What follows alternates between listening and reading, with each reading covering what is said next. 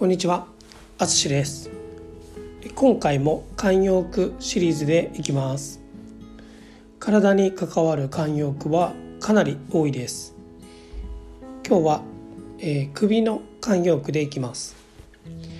世界でも同じかもしれないですが日本では首は仕事に関わる表現が多いように思います。また生活が苦しい時の表現などにも使われるので首は、えー、体の中でも頭と胴体をつないでいるように大切な部分のようなイメージが昔からあるのかもしれません。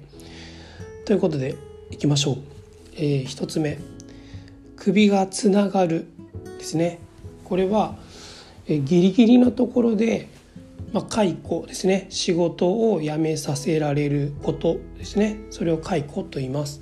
ギリギリのところで解雇を免れる逃れるですね、えー、ギリギリ、えー、まあ、大丈夫だったというような意味です。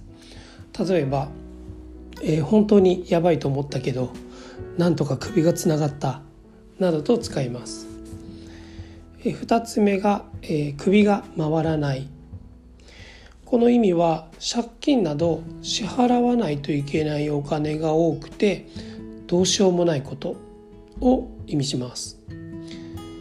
え例えばどうにもこうにも首が回らないなどと使います。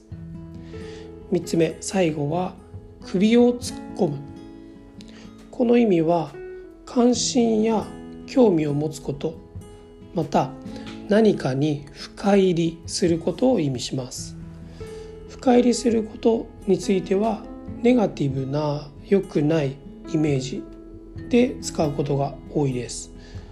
例えば彼は何にでも首を突っ込みたがる。とか、えー、随分ややこしいことに首を突っ込んでるな。とか使います。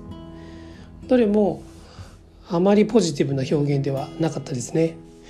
他の首に関する慣用句も少しネガティブな表現が多い感じでした。ということでいかがだったでしょうか、え今回の表現もテレビなどで聞くことの方が多いかもしれません。例えば、まあ、刑事物ですね刑事物のドラマとかによく出てきそうですね。ということで今回も最後まで聞いていただきありがとうございます。ではまた。